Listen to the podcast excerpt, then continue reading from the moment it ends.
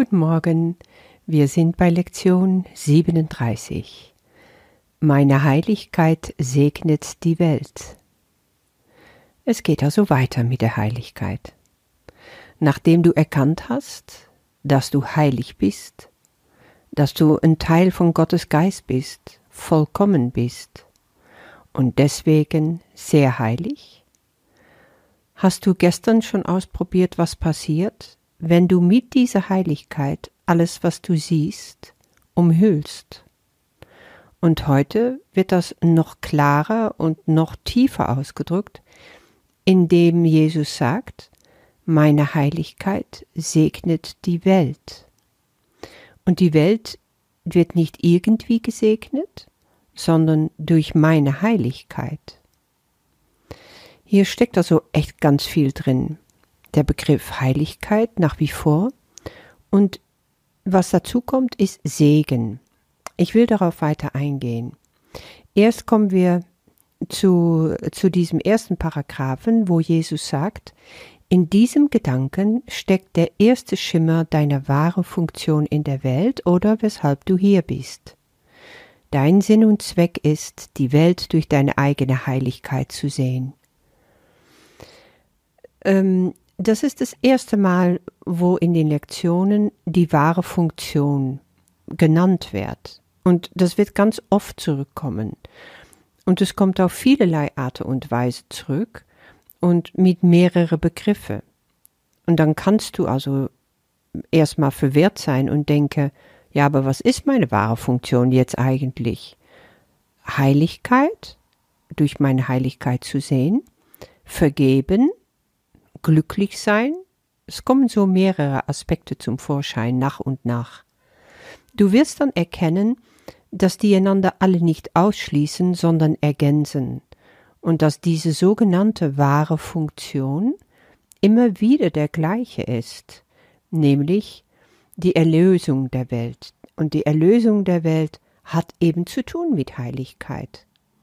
Wenn du wirklich erlöst werden willst von der Idee der Trennung, von der Idee des Egos, dann musst du anerkennen, ich bin vollkommen. Ich bin es schon, ich muss es nicht erst werden. Und darin siehst du, liegt wieder das, was ganz am Anfang aufklang, nämlich die Blockierungen gegen der Liebe wegnehmen zu können. Das ist, was der Kurs beabsichtigt. Also die Blockierungen, die du aufgebaut hast gegen die Liebe, gegen Gott, wegzunehmen. Und dazu gehört natürlich auch die Blockierung dagegen einzusehen, dass du heilig bist.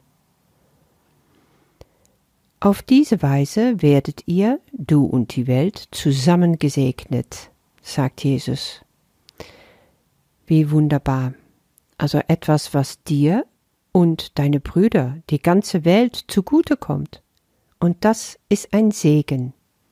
Aber was bedeutet eigentlich Segen? Lass uns da ein bisschen weiter drauf eingehen. Wenn du ein bisschen in der Bibel bekannt bist oder früher zur Kirche gegangen bist oder vielleicht immer noch, dann ist Segen und gesegnet sein dir wirklich ein Begriff, was sehr oft zurückkommt.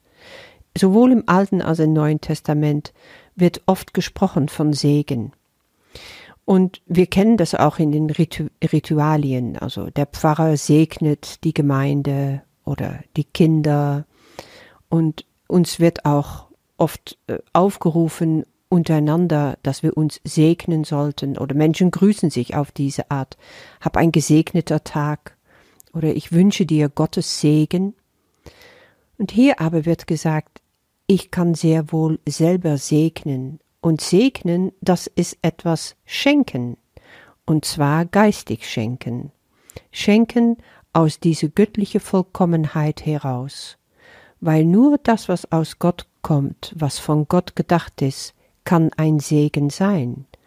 Deswegen, wenn ich sehe, ich bin ein Teil von Gott, ich bin ein Teil von Gottes Geist, kann auch ich segnen und für andere ein Segen sein. Und dann ist es, als ob ich ein Kanal bin. Und durch dieses Kanal fließt Gottes Liebe. Also das, was durch mich durchkommt von Gott, kann ich meine Mitmenschen, meine Brüder weitergeben und sie damit segnen. Niemand verliert, nichts wird irgendjemandem weggenommen, alle gewinnen durch deine heilige Schau. In dem Moment, wo du also von innen siehst, wer du bist, das ist heilig, das ist vollkommen.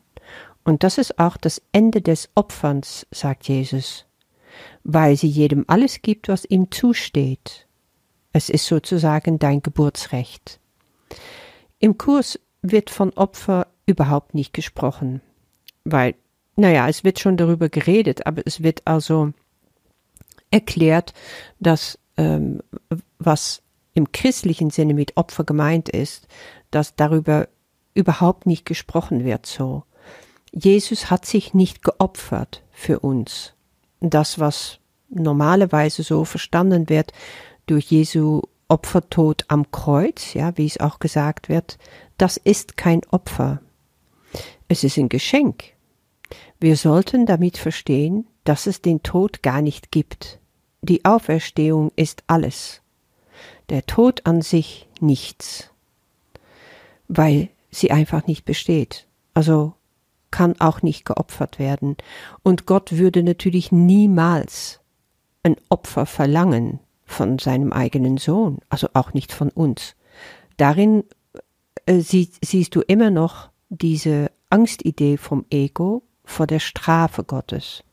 Gott verlangt ein Opfer von uns. Und das sitzt ganz tief in unsere Knochen drin. Wir haben Angst, ja, jetzt habe ich mich eingelassen auf dieses Getrenntsein von Gott. Also erwarte ich eigentlich auch klammheimlich die Strafe, die dafür kommen muss. Weil Gott ist ja auch ein strafender Gott. Das ist, was das Ego denkt oder was es will, dass wir auch denken. Und die Idee des Opfers passt dazu.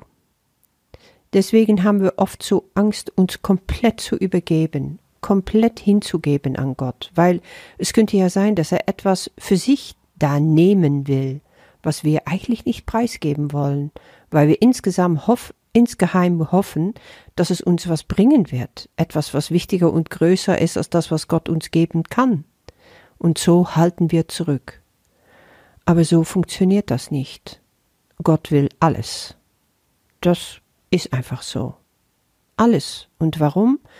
Weil nur wenn wir bereit sind, alles, was wir aus unserem Ego-Denken uns herbeigedacht und herbeikreiert haben in diese Welt, wenn wir bereit sind, das loszulassen und aufzugeben, werden wir viel größeres, schöneres, heiligeres, vollkommeneres bekommen können, direkt von Gott. Sein Plan ist besser als alles andere, was es überhaupt gibt. Das wird in die kommenden Lektionen noch sehr oft nach vorne kommen. Und Angst brauchst du davor schon gar mal nicht haben. Aber das Ego wehrt sich und wird sich wahrscheinlich auch hier wehren. Jesus sagt ganz klar, es gibt keinen anderen Weg, auf welchem die Idee des Opferns aus dem Denken der Welt beseitigt werden kann. Weil das ist so. Das Ego denkt, ähm, es wird also was gegeben, also muss ich was dafür zahlen. Alles hat seinen Preis, nicht wahr? Und als Ergebnis wird der Wahrnehmende Verlust erleiden. Und er wird dabei nicht erahnen, warum er verliert. Und deine Heiligkeit segnet ihn, indem sie nichts von ihm verlangt. Wer sich selbst als ganz sieht, stellt keine Forderungen. Deine Heiligkeit ist also das Heil der Welt. Ja, hab keine Angst vor diese große Begriffe und große Worte. Auch wenn du denkst, ich bin noch so klein, ich bin noch so weit davon entfernt. Es ist unglaublich wichtig, etwas zu haben, wonach du dich ausstrecken kannst und solltest. Und zu wissen, es liegt alles schon in dir. Du brauchst dich nur dafür zu öffnen. Und wenn dir das zu groß und zu viel erscheint, Du musst darin nicht wachsen, um erstmal besser und größer zu werden, damit du das erreichen kannst. Du brauchst nur dein Geist zu öffnen, den Heiligen Geist in dir, deinen inneren Lehrer zu bitten, bitte zeig mir das. Was kann ich machen und wie soll ich es annehmen? Und schon wird es geschehen. Das ist alles. Heute geht es also um vier längere Übungszeiten, jeweils etwa fünf Minuten, wo du diese Leitgedanke wiederholst. Meine Heiligkeit segnet die Welt. Danach schaust du einfach alles in deiner Umgebung an und sagst dann, meine Heiligkeit segnet diesen Stuhl oder jenes Fenster oder den Körper dann schließt du die Augen und gehst nach innen in deine innere Welt und denkst an Menschen, die dir im Sinne kommen und nennst den Namen. Meine Heiligkeit segnet dich. Und dann denkst du zum Beispiel an dein Kind, deine Mutter, dein Bruder, die Nachbarin, der Bäcker, egal wer.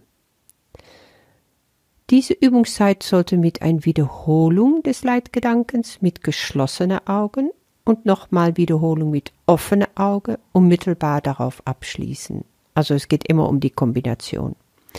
Und kürzere Übungen einfach so oft wie möglich wiederholen. Ganz schweigend, innerlich einfach diese Leitgedanke zu wiederholen. Abschließen möchte ich, indem ich dir noch einen Segensspruch mitgebe, die mir immer besonders berührt. Vielleicht kennst du ihn auch schon.